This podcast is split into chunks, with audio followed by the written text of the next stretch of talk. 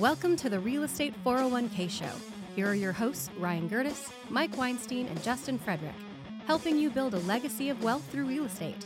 Powered by the Recon Group at West USA and the Frederick team with Fairway Mortgage. NMLS number 625918. You know, uh, selling a home, you know, we, we just do this every day. And so selling a home is is a crazy experience. It's just like when you go out to dinner. It, it amazes me that I could go and order $500 worth of food and booze. They drop it off, and then I pay for it. Right? It's just, it's just a, it's just a crazy concept. But I can't just go up to a bar. They take my credit card. Mm-hmm, like, uh, uh mm-hmm. but anyway, Especially you. yeah. Oh, we know this guy. I know your tendencies. But you know, for for sellers, you know, I think it's it can be become very nerve wracking. You don't know what is going on in your home when you let another agent bring a buyer. But what happens when that agent does crazy things? So this was in Canada, of course. Uh, this agent, he goes to show a home to a client. He's thirsty. And so he literally opens up the refrigerator, takes out the container of milk, takes a swig of it, and then puts it back in the refrigerator. Respect. this and this is all on camera. yeah, I think, uh, yeah, re- yeah. a, a ring camera. It's a bold move, Wow, Cotton. We'll see if it yeah. pays off. That's a pro move right there. Wow. What I mean, what's the crazy? I, I've never. I've, I've shown thousands of homes. I've never. I've never done that. Now I've opened up the refrigerator and determined whether I want to party with them or not. No, we you always got to check, make sure the Right. refrigerator's in great shape. So he was found fifteen thousand dollars, and I love this because this is Canada for actions unbecoming under the British Columbia Real Estate Services Act. And he was also uh, fined an additional $2,000 for enforcement expenses. Well, I don't know if you recall, it wasn't too long ago, and I, I don't remember what exactly happened, but it was an agent and his client. They would just go from home to home and have a little bit of sexy time, in every single. it was like all over. I was like, They were agents? I- no, no. One of them was, and then the other one was, I don't know, just a girlfriend of his or whatever. I was like, okay, That was I that mean- was the uh, there's that's a new move. Good for you. I, I mean, uh, I'm sure his license has since been revoked. So then there's a uh, two agents take a listing in the Hamptons, three bedroom condo. Okay, the owners ended up filing a lawsuit because, well, these two agents chose to open up one of the bedrooms and market it for sexcapades. so, so, so you got a This listing, right? Obviously, the house is vacant, and your agent decides to start renting out rooms and having sex, sexcapades inside your place. wow. I just don't know. So I was ta- I mean, I, I have things that I want to say, but you're welcome for not saying them. So agents confess using the uh, bedroom for a sexual encounter, but they're such good people. They offer to continue the listing with zero commission and fulfill his fiduciary duties.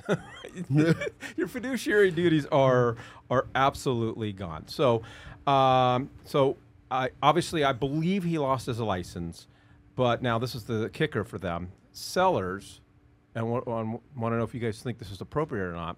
The sellers are suing and seeking $100,000 in emotional damages. I mean, a hundred thousand dollars is a lot of money, but I feel like they're gonna win it. I mean, you, you can't you can't do that. You you can't do that to people's house. And who knows? so that's in America, not Canada, right? Yeah, yeah, this is Okay. America. in America. the Hamptons. America. Okay, so the recovery fund is there for a reason, right? And so an attorney's probably going over there saying, "Hey, there's some there's some uh, cash in that kitty. Let's go after it."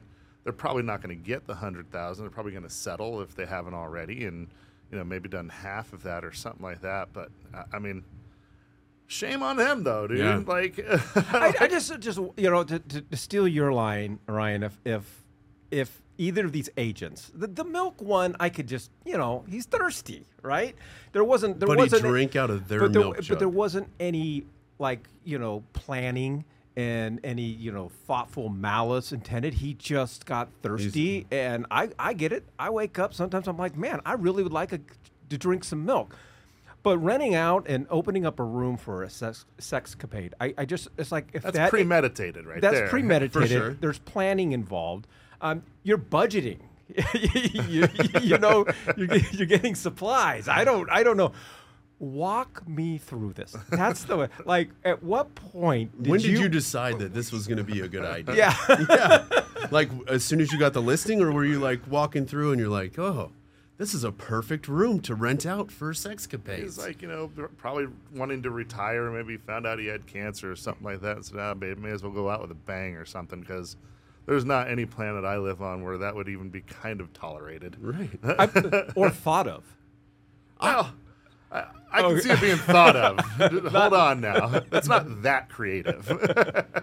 it's the fact that he did it. That's some stones right there. All right. So, so the question becomes, um, what can sellers do? What should they be prepared for? What should they expect? And and when we're talking with sellers, Ryan, how do we prepare them for the nonsense and how do they protect themselves? So everybody everybody reads all those things that come through from realtor.com or, or Zillow or any of these big places and and they're all true. You know, you want to get rid of as much personal stuff. We try to confine any type of personal pictures or you know trinkets or whatever to just the master bedroom because that is a little bit more personal. We want the, we want buyers to walk in and feel like they can make themselves at home, not like they're in somebody else's home. So all of those things are true. Um, we're definitely taking away away any valuables, getting all that fun stuff out of there, common sense stuff, right? But when it comes to things like this, um, we we do have some really good systems that track who comes in and who comes out, how we put them on a calendar. Um, we have the we have some software called Showing Time. I'm pretty sure they're in other major markets as well. So there's a lot of accountability measures there to make sure that that agents aren't getting out of line on things like that. But there is a leap of faith that you must make with a seller or as a seller that if you continue to occupy a property a- after it's been listed, people are going to be coming through your home and they're they're going to look in your cabinet. So they're going to look in in you know in your 'Cause pantry. you, you have to. You have to. Look at the house.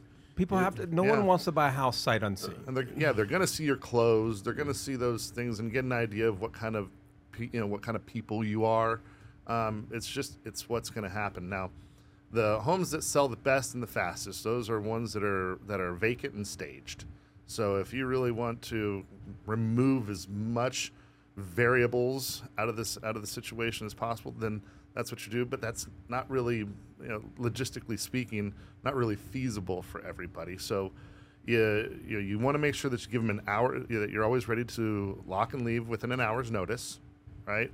And that you want to make them feel as comfortable as possible. You want to make sure especially here during the summer ac is turned down all those fun things.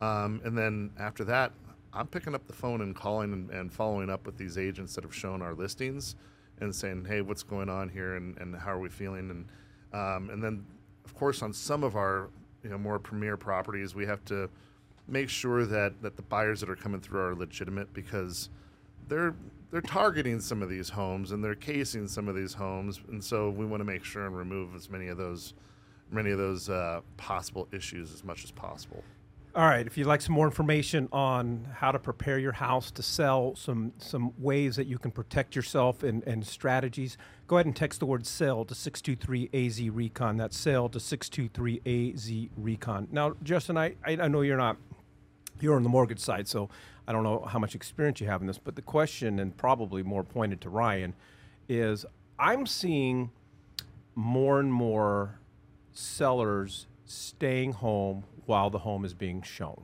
Um, and or asking their agent to be there. Appropriate, not appropriate, good idea, not a good idea. So I mean, I talk to I talk to the buyers all the time, and um, um, one of the things that uh, I, I was actually speaking with somebody on Saturday, and they went and saw two homes.